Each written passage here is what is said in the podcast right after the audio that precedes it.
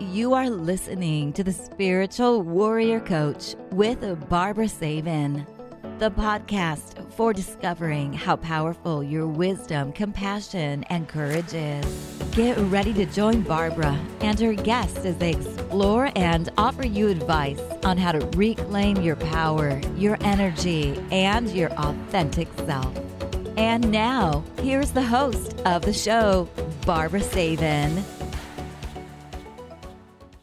Thank you for joining me today, and welcome to the Spiritual Warrior Coach podcast. I am your host, Barbara Savin, and I am here to help you reclaim your power, your energy, and your authentic self.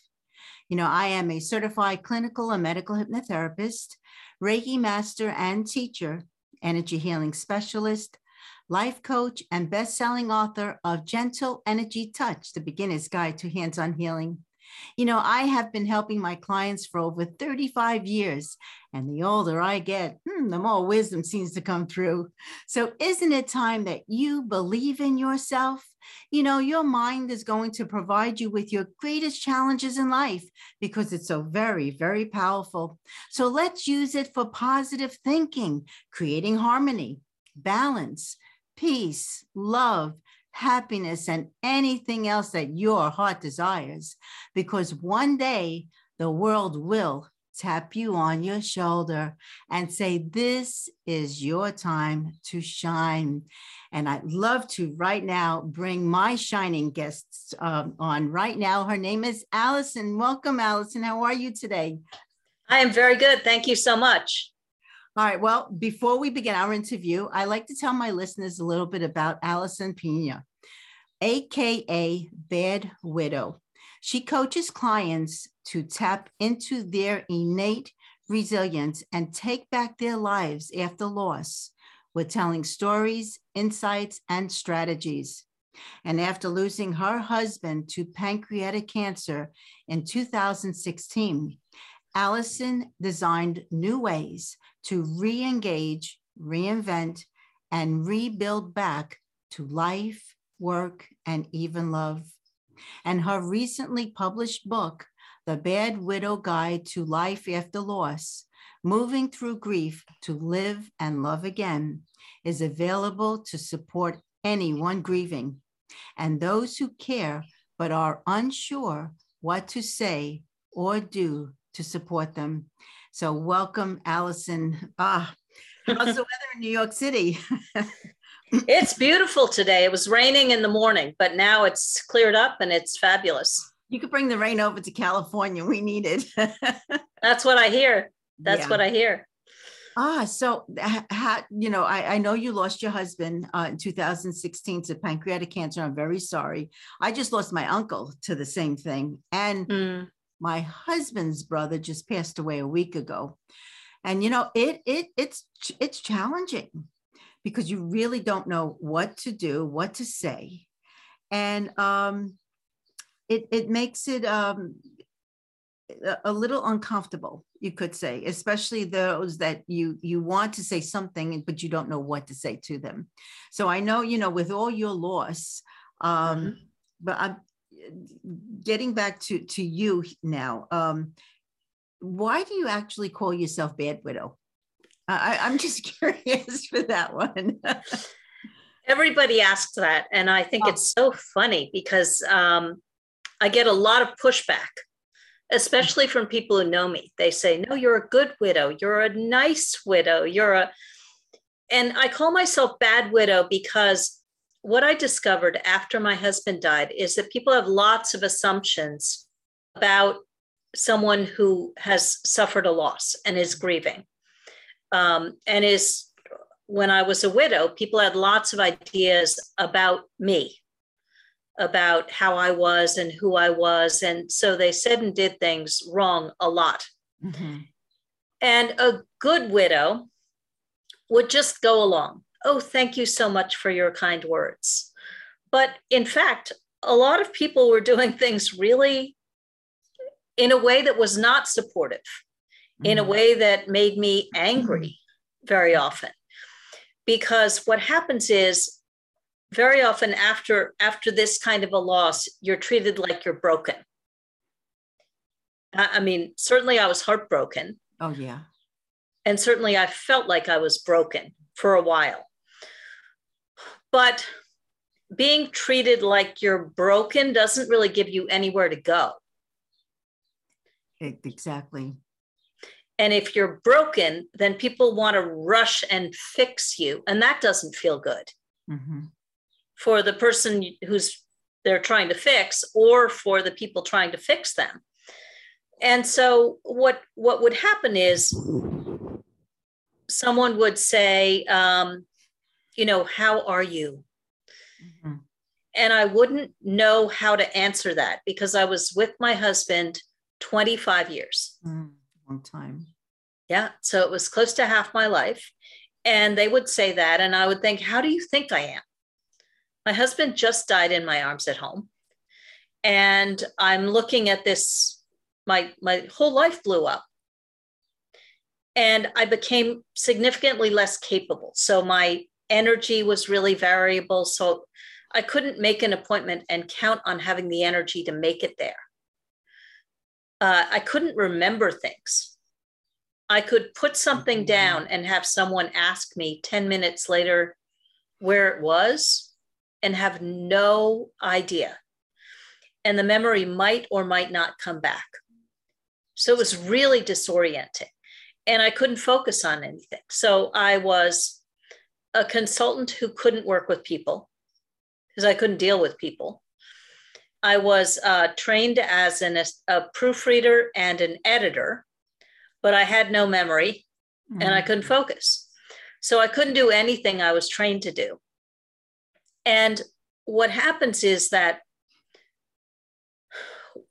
when my world blew up, I was uncertain about so many things. I didn't know what my future held. And honestly, it didn't look good.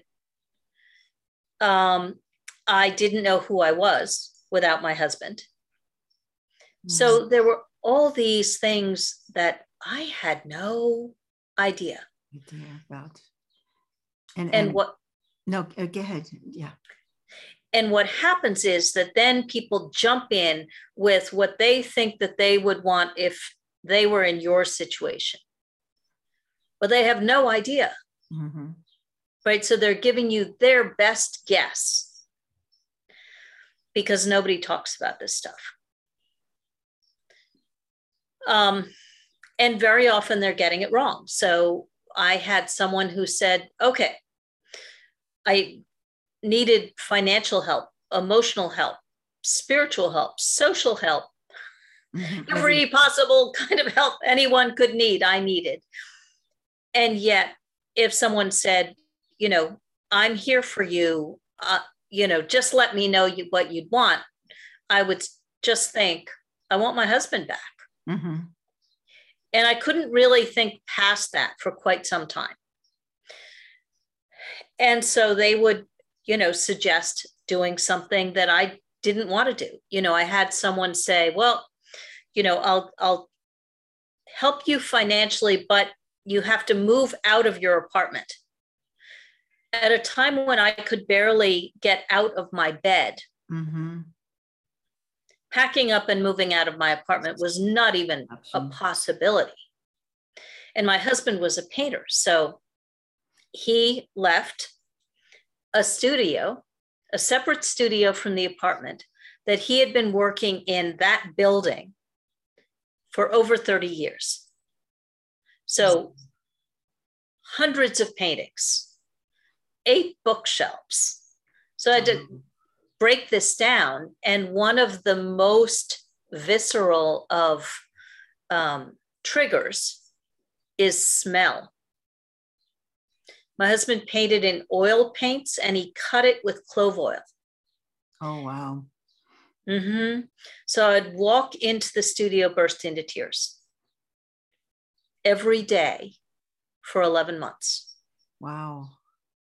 And that's one of his paintings behind you, right? It is. It's beautiful paintings. He's a very talented man.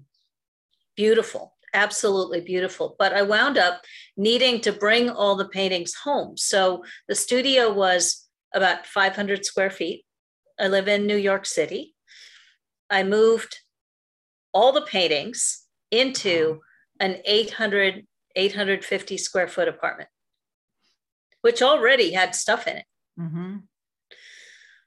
um, which was complicated. You know i was i was very comforted having all of his stuff around and yet it didn't give me much place to carve a space for myself which you know he really challenging for most people. Yeah it's challenging anyway. But i couldn't you know take his photographs and put them in a drawer. There are you know 52 of his paintings on the wall. There are another 500 all over the apartment still. Wow so you still have all of his all of his paintings around you? I do I do. And one of the questions that I really grappled with is uh, his friends would say, you know, how are you going to how are you going to curate his legacy? And I would think, I'm alive. Mm-hmm. I'm still alive. I, am glad to curate his legacy, but I also want to actually live my own life, Your life. for the rest of my life. Mm-hmm. And and this is something that that people encounter you know, because what do you do with that, you know? Um, so the first year was this wasteland of grief. I could cry on a dime. There were days when I could barely get out of bed, and there were days when I could go really fast. My energy was super variable. And I wound up having to create what I call nets for myself you know, the day after I went out and I had forgotten to put on my shoes. Oh. I walked a block and a half in my slippers and I only realized I did not have my shoes on because my heels got cold. Mm. And so I wound up with a sign next to my door. It said wallet, keys, coat, shoes. Oh, wow. And because there were so many things going wrong. I had to just keep looking at them and going, okay, well, this really messed up. What am I going to do to solve that? Because it will probably happen again. And so I created nets all over the place. So for the energy thing, because when I was exhausted on the days when I could barely get out of bed, I couldn't think my brain had literally gone missing. Um, I wrote every single solitary thing that I did and do in my life on a big piece of paper from you know brush my teeth to uh, you know reach out and call a friend to write some things for content for my business. So every single solitary thing in every aspect of my life, I wrote down on this piece of paper. What that meant was when I was exhausted, I didn't have to think it up. Mm-hmm. You just looked, you just read. I looked and I could check in with, okay, well, how much energy do I have today? And when I had lots of energy, I went as fast as I could. And when I had no energy, I did one small thing because I needed to create little goalposts for myself so that I could feel like I was moving forward in some way. Because it really felt like this morass of quicksand. Which usually it does after a, a loss, because now, you know, I mean, I've had a lot of people around us, you know, lose a loved one. And sometimes they'll say to me, gee, he did all the bills. I don't even know how to write a check. Or mm-hmm. he did everything around the house. What do I do? And we're so we, we actually are very lost. Yes. You know, and and vice versa. If a husband loses the wife, you know, all of a sudden that loss, you know, she well, she took care of the kids, she did this, she did that. And, and now you you just you just really do not know what to do. Well, exactly. And and there's not that much understanding of how many, especially if it's a spouse, mm-hmm. um, how many roles that person fills in your life. Yeah. Until they're gone. Until they and then and then you go oh my gosh i didn't realize that and and even fundamentally the person who comforts you and the person who cheers you on yeah do you feel that sometimes people are there at the very beginning and then all of a sudden they disappear? Yeah that's a really good point actually because in terms of people who want to support those who are grieving and and we're coming up into the holidays this is going to be a really hard time for people who are grieving losses. Especially in this pandemic time because maybe you haven't seen that person for two years. Mm-hmm. and maybe don't know what to say and maybe think okay well it happened close to two years ago we just shouldn't talk about it and so there's a real um, lack of understanding of how to deal with someone who's grieving in a way that's actually supportive. What happens is in the first month, everybody shows up. Everybody. Mm-hmm. You know, there's the joke about the casseroles. Mm-hmm. You have so many casseroles, there's no way you can eat the casseroles you get in the first month in six months, right? Mm-hmm. And then they fade away because their lives are continuing on. And so, one of my recommendations for people who love someone who's grieving is to set a schedule. So, if you're part of the network that supports that person in life, set a schedule so that someone is calling regularly across, and in fact, I would say across two years. Oh, wow. Okay.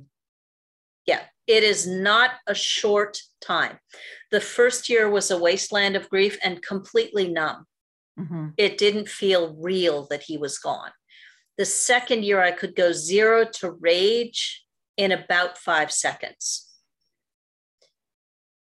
And it wasn't like I had any control over this yeah there's all different feelings. It's it's the grieving and the anger frustration and the victim. I mean it, it it's everything all rolled into one. And we go through those stages as you said as the time goes on. Yeah and sometimes they're all there at the same time. So i had a very weird experience. This year was the fifth year. September 10th was the fifth year. The week before september 10th this year I cried pretty much every day up until my husband died in my arms at 10 10 in the morning, September 10th, 2016. For the whole week, up until that time, I was crying. Mm-hmm. That whole week, five years after. At 10 11, I was fine. Mm. Absolutely fine. There's no reason to it, just like takes you over. Takes you over. Yeah. Yeah. And so people will say, you know, I didn't mean to make you cry. Calm down. It's like a tsunami. Yeah. It just hits you hard. Mm-hmm. Yeah. So, how, how did you actually, you know, uh, handle some of these challenges? Well, I mean, I had a lot of sort of occasions and anniversaries right after my husband died. So he died September 10th. October uh, 5th was going to be our 20th wedding anniversary. Thanksgiving. His birthday is coming up, actually, December 21st. Uh, Christmas, New Year's, all of these, you know, seven or 8 mm-hmm. big occasions so what I wound up doing, I realized that what people wanted to know was that I was going to be okay. Mm-hmm. And they wanted to know what to do for me, and they really had no clue. So when I was going to an event, what I wound up doing was calling the host and actually telling the people there that I knew privately, I might cry and it's okay. Mm-hmm. You don't have to do anything for me. I promise you, I'll take care of myself because they were worried. Yeah, of course they are. Mm-hmm. You know, because they care. The thing that was so profound about this whole experience was how much people cared and how clueless they were about what to do. Yeah, what to do, what to say, anything. I even yeah. find that myself. You, you just it's words you don't have the words to, other than you know i'm really sorry for your loss but then what else do you, do you say? It, it, it puts you in a funny funny spot. It really does. yeah. It really does. And and so here's another little piece of guidance. Very often what people do is they say i'm here for you. Just let me know what you need. A person who's grieving doesn't actually know what they need. Mm-hmm. So, what I recommended instead is sit down with that person and just talk with them about what's going on in their lives. What's what's happening? How are they feeling? Without judgment. Mm-hmm. Oh yeah, yeah. And without jumping in with suggestions, just listen. Listen. And then, out of what that person said, make a suggestion of something that you could do to help. You know, so if it's a younger person with children who hasn't been able to take a shower and cry in the shower mm-hmm. because there's nobody to take care of the children and they don't want to frighten them, taking the children for three hours. Right, exactly. Mm-hmm. If you they're not comfortable going out by themselves hey, would you like to go out and just have lunch with me? You know, so if you listen to what the person says, then you'll be able to hear what they need and offer that. And then that person is actually supporting the person who's grieving in the way that they need to be supported, other than that person's best idea. Right, exactly. Because we we really don't know.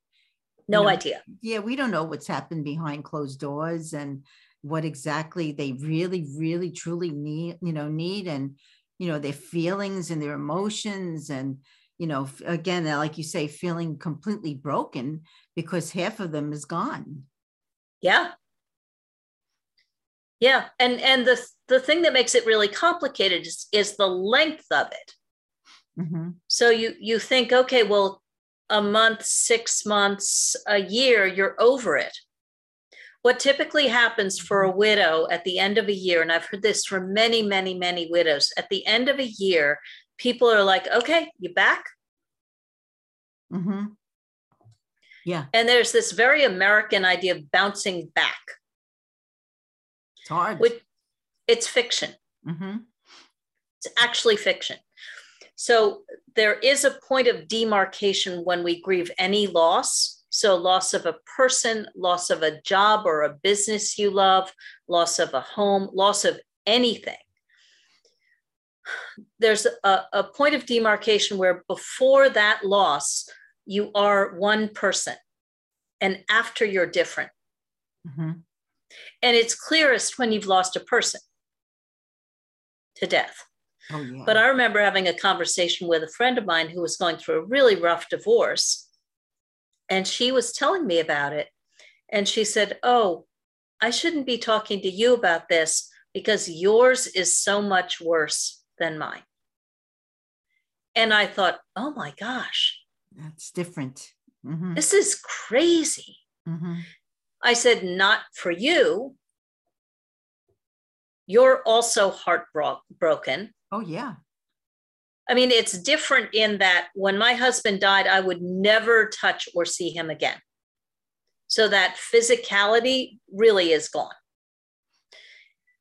But the pain of any loss is pain. Mm-hmm. Right. And and from my perspective, that pain needs to be honored for that person.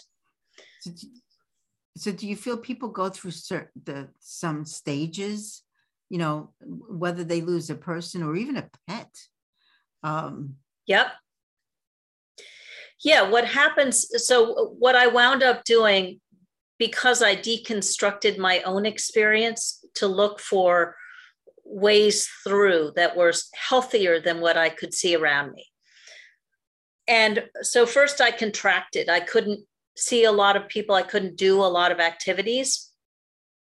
And the first action that I needed to do myself and that I work with my clients on was to just re engage with life. Mm-hmm. Just add an activity, go out one extra time, just start bringing my life a little bit bigger again, Mm-hmm. my capacity was still pretty small. Well, did you feel guilty about doing that? I felt so living, I didn't feel guilty about expanding my life. I felt guilty if I experienced delight, Oh, okay.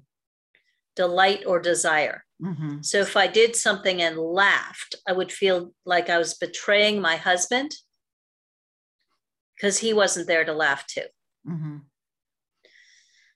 Worse for desire, but any kind of joy would rise up the grief at the same time.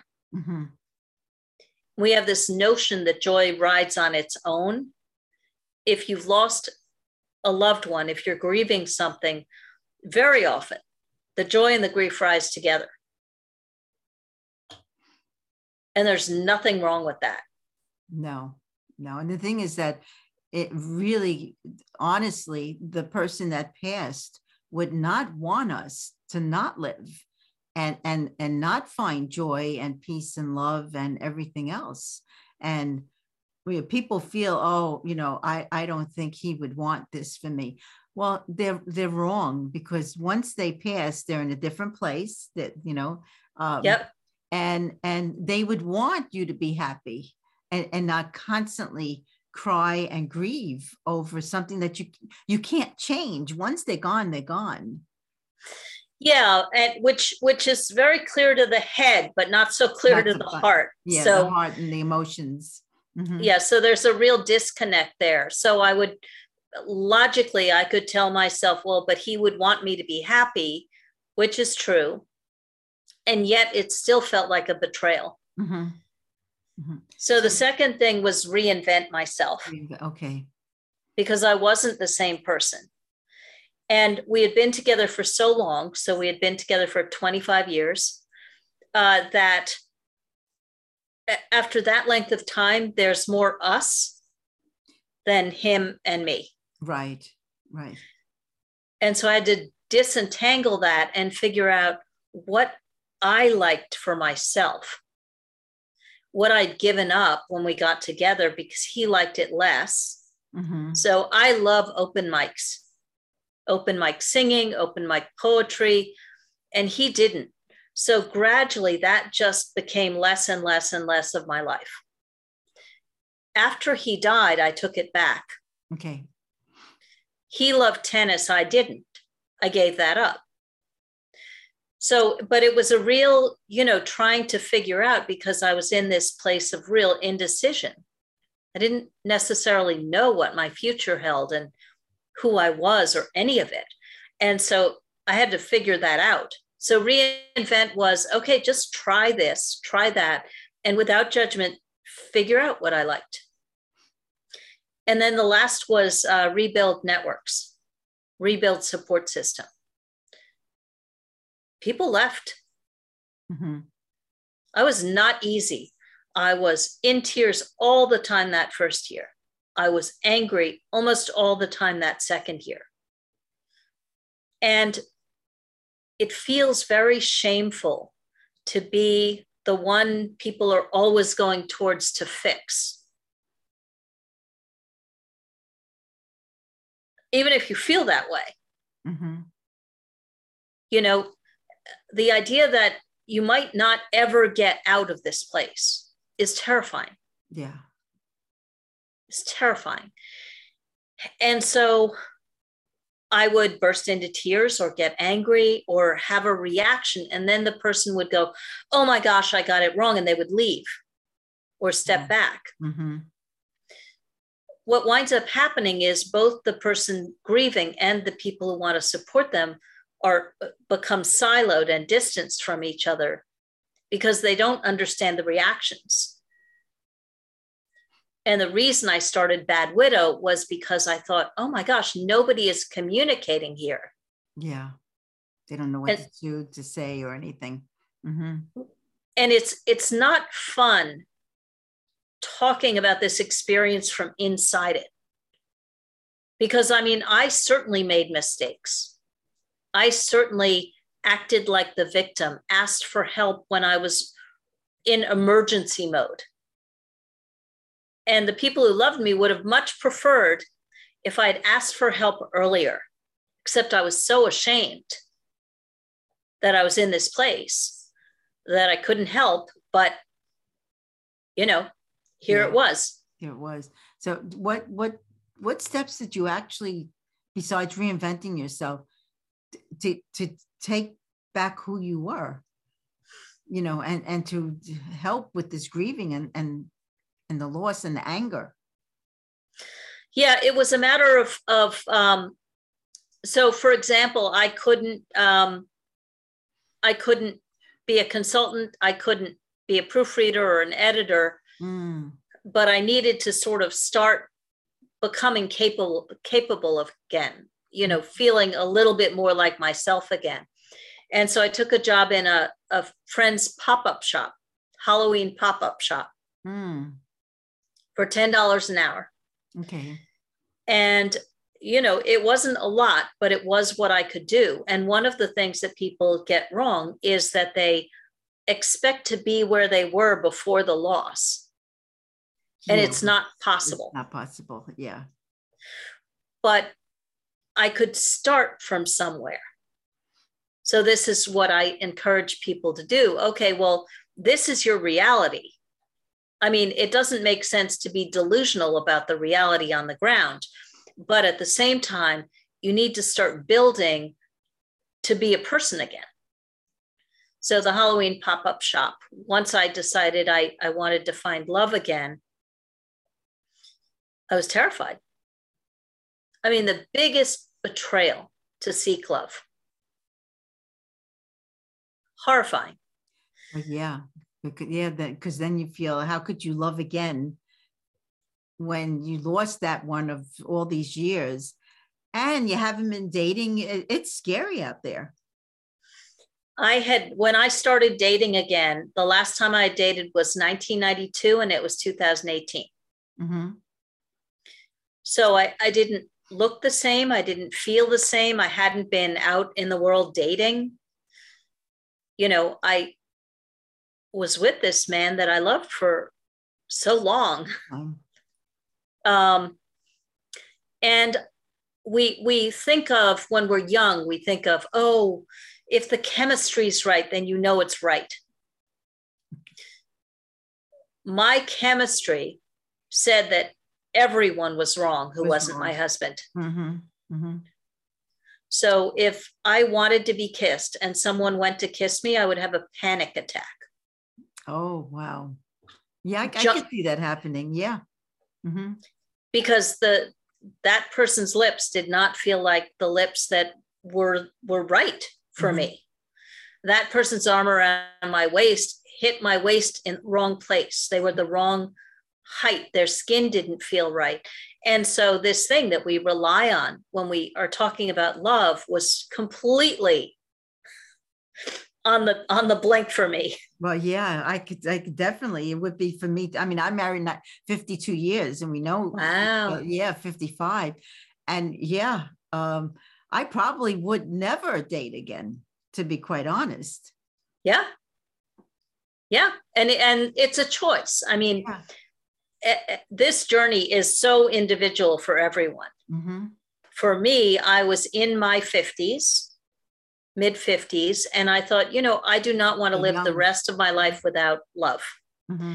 and so i'm going to i'm going to press through this experience but you know i was a mess i how could burst it, into tears on a dime how long did it take you after his death did you decide you needed to look so uh, he died september 2016 in 2018 I got on the the the app probably in June of 2018 and I went on my first date July 1st, 2018. And how did you feel? I mean, what did you experience? So frightened. Yeah. So frightened and so frustrated because there was so much grief in opening up to love. And there was so much fear because i i knew like in my bones what it was like to lose the love of my life. And so to risk that to like deliberately go out there and risk that just seemed crazy to me. But i did, did i did it. did the, the person that you dated did he understand what you were going through? Some did some didn't. This one guy just kept rising to the surface. You know he would put an arm around me and i would say don't touch me you know and then i would have to explain. So it was really necessary that our communication and i think that one of the things that i talk to with my clients a lot is that communication really is the road to everything you need. You know so so then if you're looking say to to you know for love so do you feel that you know if you do go on a date you need to tell that person how you feel you know and what you experience and that if you yell at them don't don't touch me it's it's because you're just not used to this. Yeah i i went on a dating app to do this because i wanted to i had no i especially i had no idea what i wanted or needed in the area of love and so by looking at people's profiles, I could say, well, I like this, I don't like that. I wrote my profile to be very specific to me.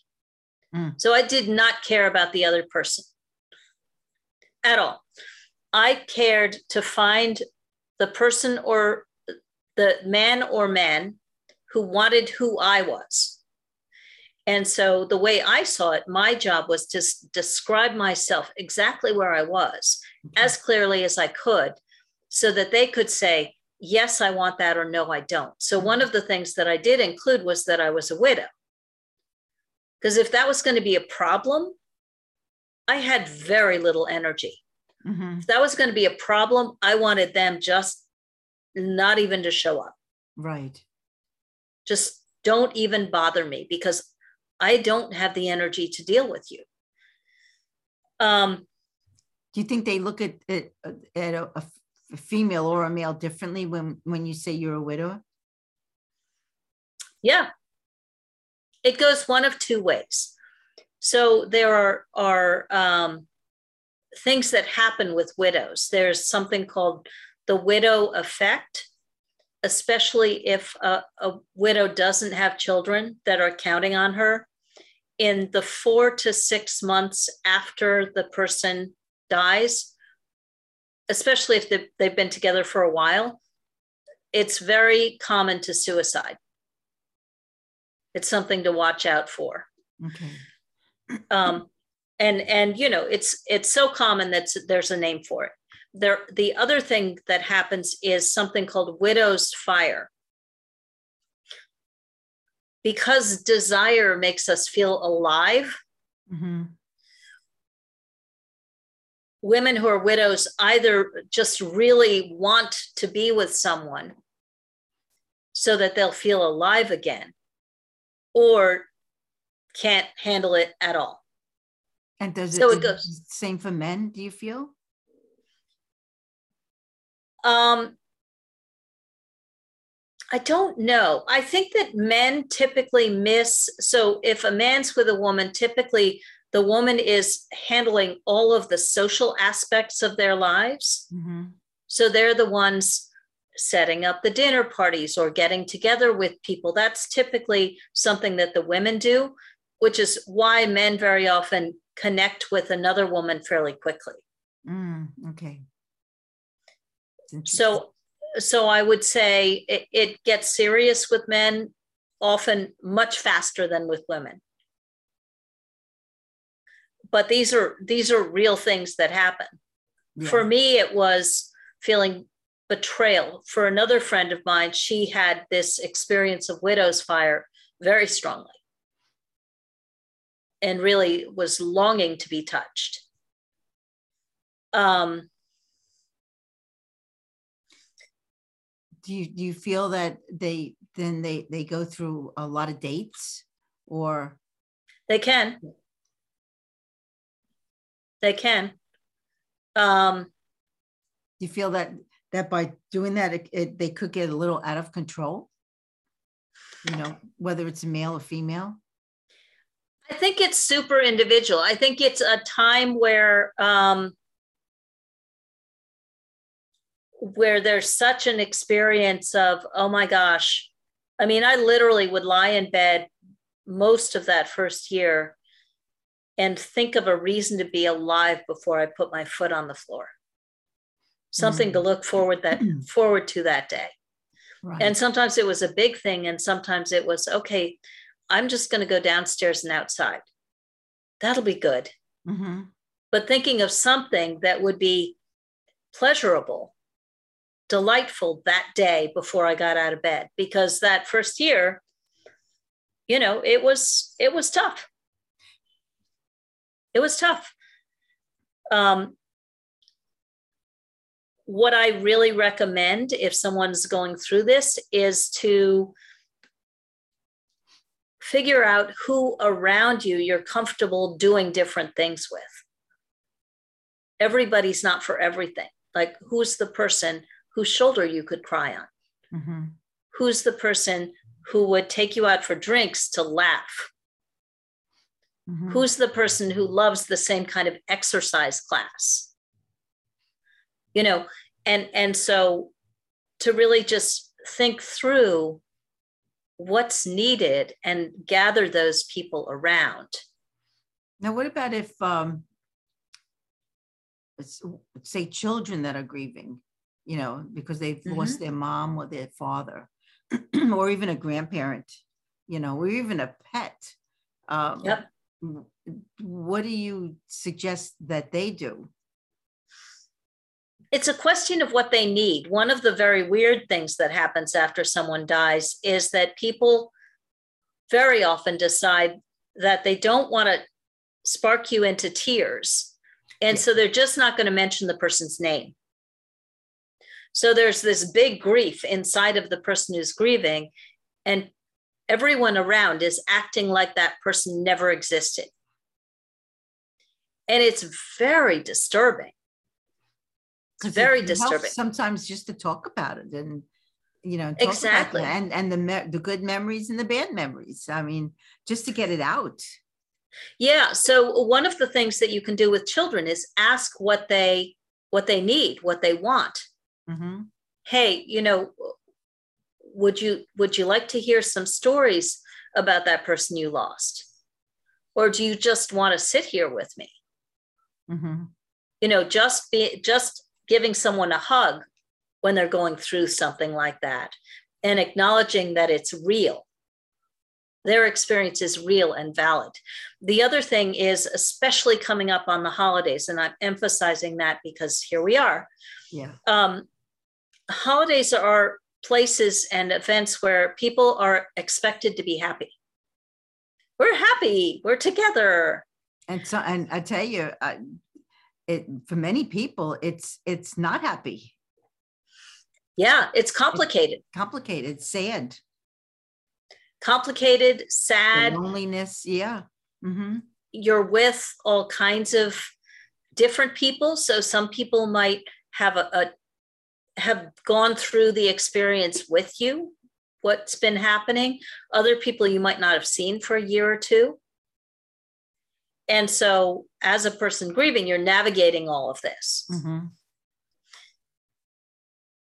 It's really helpful to say what you need. What you need. You know, I just need you if I if I start crying about something, and it can be as little as a gesture that's like the gesture of the person you've lost. Mm-hmm. It can be something that doesn't make any sense except to the person who's grieving.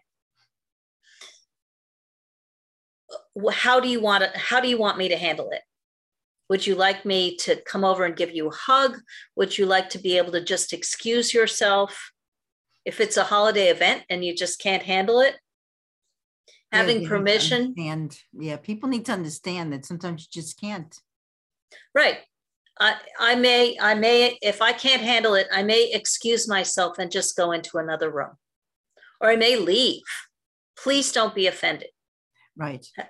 Has nothing to do with you. Um, not trying to fix the person is huge. Not trying to make them happy is huge because even if you're telling jokes, they may laugh and be sad. Yeah. And that's okay. Well, yeah, because there's all different feelings and emotions and yeah. Yeah. I mean, there's there's it's a huge gift to let people be as they are. Mm-hmm. And I think it's sad when, you know, all of a sudden you have all this company, you know, in your home, and then all of a sudden it just disappears. And then you find Mhm. yourself actually alone. Yes. Yes. I mean, that's probably the worst thing that we can do to someone who's grieving is not staying, not staying in touch with them.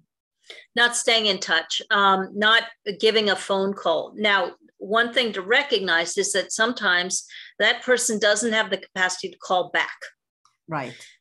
but they do still appreciate, as one who was there, they do still appreciate getting the phone call. Because that phone call is like a lifeline connection to life itself.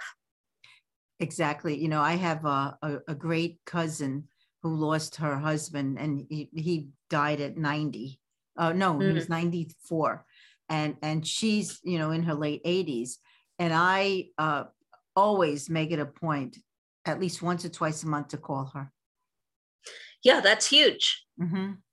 And just to say hello, you know, how are you? What are you what are you up to? What are you doing? What are you reading? What what television show are you watching? You know, to to just change the subject of of going back to him so that her mind is is off of that, you know, for the for that conversation, you know, I, because I don't want to put her in the into the crying mode again. Yeah. Yeah. And at the same time, it needs to be okay if something that's said provokes tears. Oh yeah, which it does. I mean, it always does, and that's fine, and I understand. Yeah, it, it doesn't need to be stomped down and it doesn't mean that anything's wrong. Right. So what one of the things I made a point to to say was even if I cry, I'm okay. Mhm. They're tears. They're water and salt. Yeah, and crying is good. We, we need to get, release, you know, what we're feeling inside. The the if you hold it inside, that's when the depression, anxiety, and all that, you know, becomes overwhelming. Yeah, I mean, one of my real recommendations is to move grief through the body. Uh-huh. So, um, fear, grief, anger, and shame. So we can live in that in our heads. We have to move grief through the body. So for me, it's it's singing, it's um, movement things. For some people, it's exercise. So talking and and communicating in that way is important, but it's also really important to physically make sure that the grief doesn't get stuck. Right, right. That that's I think is is the most important aspect. Because if it gets stuck, then then you're actually then you're stuck and you remain broken. Yeah and and the work that you do as well is about moving moving things through so that the channels are flowing again Mhm. right so rather than getting jammed up um How, how did you actually manage? So did, did you quit that job at, at the Halloween store and get back to, you know, what you were supposed to do? Yes so eventually i began coaching again and i began i'd been doing one kind of coaching and i began literally working with grief because i was in the middle of this and i was finding solutions for people and people were saying oh my goodness i now understand why i've been grieving this person's loss for 40 years Whoa. for 15 years Mhm. for the the remarkable thing about grief is how long it lasts it a literally is a time. lifetime Mhm. and yet people are ready for you to be done with it at a year Right. They, they say, well, how come you're not going out? Why don't you do something? And they, they don't understand. Maybe you're just not ready. You're not able. yeah so if it's taken a while by the time they're ready to come back nobody's there to help them Mhm. and support them so one of the things that i do is i understand this length of it and so i'm the one who works with people at the point when they're at that tipping point. So they're ready to re engage and they might not know how because mm-hmm. it's something that you have to choose. And it's hurt so much to be alive for a while. So I would I would lie in bed and in that moment before I woke up, I could feel in my dream the warmth of my husband at my back. Mm-hmm. And then I would wake up and remember he was dead. Mm-hmm. Mm-hmm. And I was exhausted. I was sleeping in two to four hour sprints because he was sick for 11 months with pancreatic cancer. And I would wake up and look over to make sure he was still alive mm-hmm. over and over and over again in the course of the night. And so I was in this pretty bad sleep pattern anyway but people would say well why don't you just take a nap and i said you know i can't i can't have my heart broken more than once a day mm. i just can't do it um, so there are all these all these different strategies and tactics and things that i learned and and experiences that i went through myself that i now take clients through that are in the book about how to to move this. Move this now now did you actually uh, i know you said you started dating. So did you actually find love again or? In six months. Mm. once i was serious okay. in six months because i was absolutely determined um, july 1st I, I went on my first dates and actually, I had a date with a, this younger guy. And then that same day, this other guy, I reached out to him and I said, you know, I'm going to go see one of these two movies, and why don't we get together one day? And he wrote back and said, let's go to one of the two movies that I had suggested, and let's have one day be today. Oh. And I thought, that's what I said. Mm-hmm. That's exactly what I said. I was like, okay, I can do that. Mm-hmm. Um, and he just kept rising to the surface. There was an occasion um, in maybe October or November, and I was a mess. I had all these anniversaries. I was crying a lot.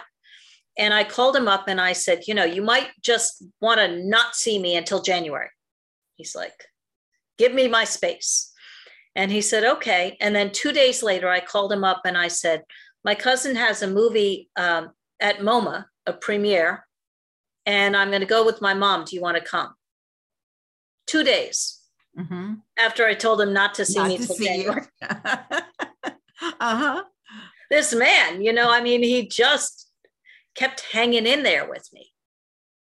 And then um, Christmas, we had been seeing each other, but we had not been intimate because I couldn't even imagine it. Mm-hmm. I'd gotten to the point where we could kiss without a panic attack. Mm. And we were thinking about moving in together, but we needed to know if it worked. Well, yeah. Intimacy worked. And so we made a deal. And it was it was really a, a make or break. We made a deal that we would go away for the weekend to Tarrytown. My mom lives 15 minutes away. So if it went horribly wrong, you I could go. just yeah go. Mm-hmm. Um, and the only promise was one room, one bed. Mm. And I'd been told by other widows that the first time after, you always cry. Well, yeah. You always cry. And I thought, okay, well, I'm going to just have a good hard cry and then it'll be over. Mm-hmm.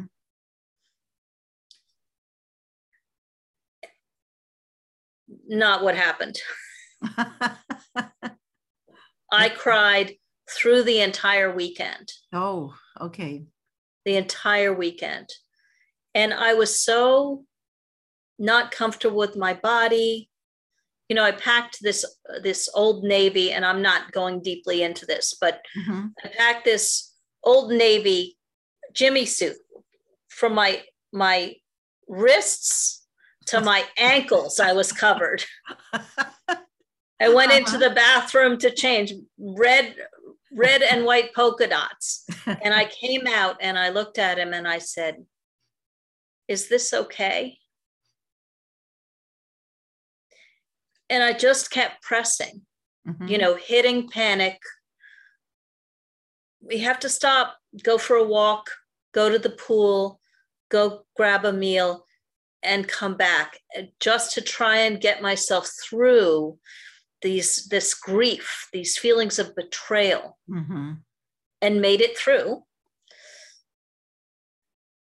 and we moved in together and we've now been together for over three years. Oh wow. Okay. yeah.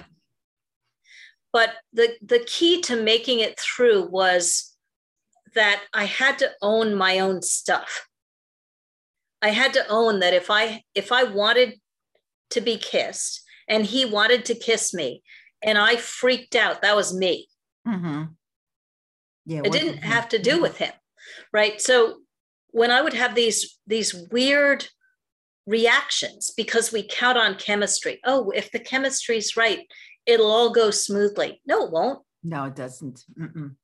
i mean uh, you've been married for a while. You know that we we grow and change and flex and and you know the key to a long good marriage is being willing to to to bend and flex within it. Mm-hmm. And so our agreement was that i would just own it. And so i had to ask myself is it me? Is it him or is it us? And i think that's really a key. Mm-hmm. And as the as a result of that our relationship is really strong. Because i had to be absolutely honest. Otherwise it was going to go very badly wrong. Yeah and, and you realized that it was either you him or or both of you which was exactly. there was no blame or anything. Mm-hmm. yeah there was responsibility. Mm-hmm. that was the key. Exactly what you're saying. There was no blame. Mm-hmm. there was okay. And and and the idea behind it and this is really how i work the idea behind it is what tells me what to do next it's really a, a key to how i work with people so okay i can't remember when i'm exhausted what do i need to do so that i don't have to when i'm exhausted and can still get things done Yeah, exactly you know how does the communication go in the relationship? If I ask myself these three questions, then I know what needs to happen next. Mm-hmm. And do you feel that most people find that challenging then? Absolutely, because especially early in relationships, we want to look good. Mm-hmm. I did not look good. I mean, I just comfortable. Yeah. Mm-hmm and then uh, yeah we're, we're, self you know we we look then we we say gee we could have you know maybe i should have lost weight maybe i should have done this you know because we feel embarrassed exactly mm-hmm. exactly and then that embarrassment causes us to coat over what's actually going on exactly yeah and then you're not getting to know the person one of the one of the real side effects of grief is um, what happens in grieving is that what matters rises to the surface. Yes. Mm-hmm. And a side effect of that is being unwilling to settle. So, after grieving, very often you'll find people much more willing to just let go of things they don't care about, much less willing to compromise on what matters matter. Yeah. You know, they'll very often carve out a different pathway in their work or you know choose to to raise up certain relationships and lower other ones mm-hmm. It's really really common and it looks like this person is becoming becoming different but in fact the the opportunity of grief is to become more yourself if yeah. you take it it's to take back your own identity and, yep. and you know, do, do you think some women or, or men uh, try to get into like self care and self improvement, uh, things such as that when when they lose somebody? Self care is really important. Um, we think of self care. Uh, one of the things I did actually was I reached out to my friends because I couldn't remember anything and couldn't think of any self care and desperately needed it. So I reached out to these friends on Facebook and I said, you know, give me all your best self care ideas. And then I wrote them down. Mm-hmm. You're seeing a theme. Uh huh. And then I could look and I could say, oh, you know, I really do want to go for a walk today. Mm-hmm. Or I think I do need to schedule a massage. Or I need to go and talk to someone. I need to get a therapist. I need to, you know, it was all these different ideas. But they weren't necessarily all ones I had thought of myself. Right. That's why I crowdsourced it. Well, yeah, that's usually a good thing to do because yeah, it gives you a lot more ideas. A lot more ideas. Mm-hmm. So yeah, self care is critical. A piece of my self care was singing. Ah, okay. So I I sing. I've had times in my life where tragedies happened. I lost a, a brother when I was 25. Mm. Um, and I couldn't sing for a while and singing is one of the ways that I move move grief through my body. Um, so it allows me to choose the song that's how I'm feeling right then and move it through. Move it through. Um, when my husband was was dying for those 11 months, I attended two um, two workshops and I wound up singing um, three songs with a group. You know, we each had three songs, and um, I sang in the last cabaret show the Tuesday before the Saturday my husband died in my arms. Wow.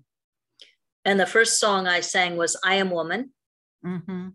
And the last song I sang was The Secret of Happiness. Oh, really? And I Am Woman was to remind myself that I wasn't just a wife right. and I wouldn't mm-hmm. just be a widow. Mm-hmm. And The Secret of Happiness is a song about the importance of staying present, living in the moment. Yep. Because we can't live in the past because it'll it'll wear us down. and it, it's it's the past. We can't change it.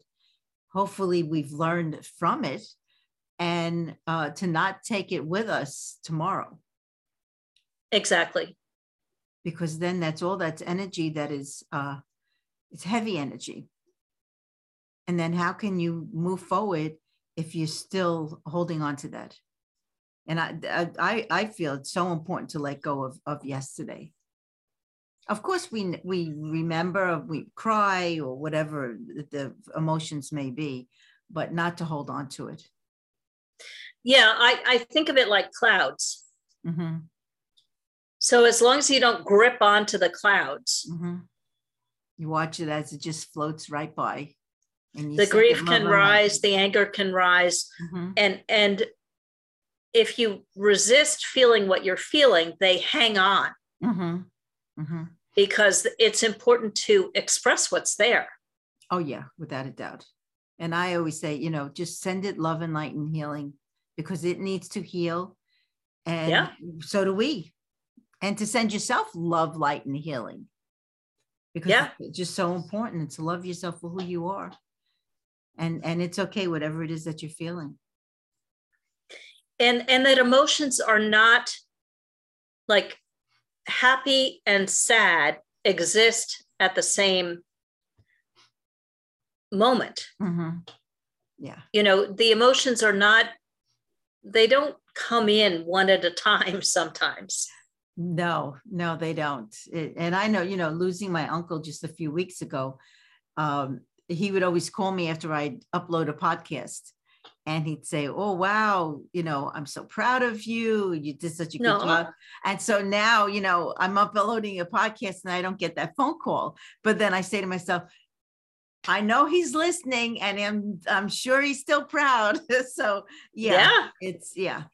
And and that's what you have to I I feel move forward with, you know, and not linger with you know that that heaviness so where where can you know my listeners get a hold of you and and your book yeah so it's super easy uh, badwidow.com oh, is okay. my website mm-hmm. and you can order my book which is the bad widow guide to life after loss moving through grief to live and love again either on amazon or just off the website um, and that's the best way to find me. There's a lot of resources there. Um, now, I have a, just a quick question. Um, mm-hmm. With all your husband's paintings, what what have you done with them? So I'm working on selling them. It's uh, really hard to let go of things after you lose a person, and mm-hmm. if you think about, um, you know, letting go of of clothing, just think of letting go of a person's legacy. Mm-hmm of work. Of work. Uh, it's been really, really difficult. And so now I'm really to the point where I do not need the 546 paintings that are in my apartment. It's a lot of paintings. A lot of paintings. So I will keep some mm-hmm. and I'm working on selling the rest. And the links for that are, um, I think I gave it to you, the link for the gallery. Oh yeah. Well, what you do is email me the links again, and, and then when we when I put this up, uh, which will be up next week, by the way. Oh, um, great! Next Tuesday, uh, I'll put the links for that uh, on Spotify and Apple and uh, YouTube, so that if Fabulous. people are interested in looking at his paintings, you know they can go on there. They are beautiful. This one behind me is one of them. It is truly a very um, so he was a professional painter. Professional painter. Okay. Yep.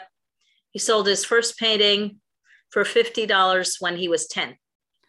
Oh, so he's always painted. Always. Yep. Wow. Yeah. All right. Uh, one more time, where can people find you? Badwidow.com is where you find me. And I would love to hear from you. If there's something I can help with, please reach out. Well, I'm you here. know, Alison, I, I thank you so much for being a guest on my show. And uh and I really hope that whoever is listening, you know, if you are grieving, please look her up and and purchase her book. And I hope that um that whatever it was that you needed to hear, that you actually heard today. And um, again, I want to thank all the listeners for listening and visit me at motivateyourlife.net uh, and please subscribe to this YouTube channel, The Spiritual Warrior Coach. It's uh, on YouTube, Spotify, all over. It's everywhere. And I also have another YouTube channel, just my name, Barbara Savin. And there I have some MP3s for relaxation, for grounding, for sleep, um, and anything else um, that'll help you uh, to heal. Uh, and for those of you maybe that are interested in learning energy healing, you know, check out my book on Amazon, the uh, Gentle Energy Touch, the Beginner's Guide to Hands-on Healing. So again, thank you so much for listening. Uh, thank you so much, Alison, for being a guest. And um, everyone have a beautiful holiday. Uh, and always, you know, just put that love and light and healing. And I'm sending everybody love and light and healing. So again, thank you and uh, have a good one. Love, Barbara. Bye.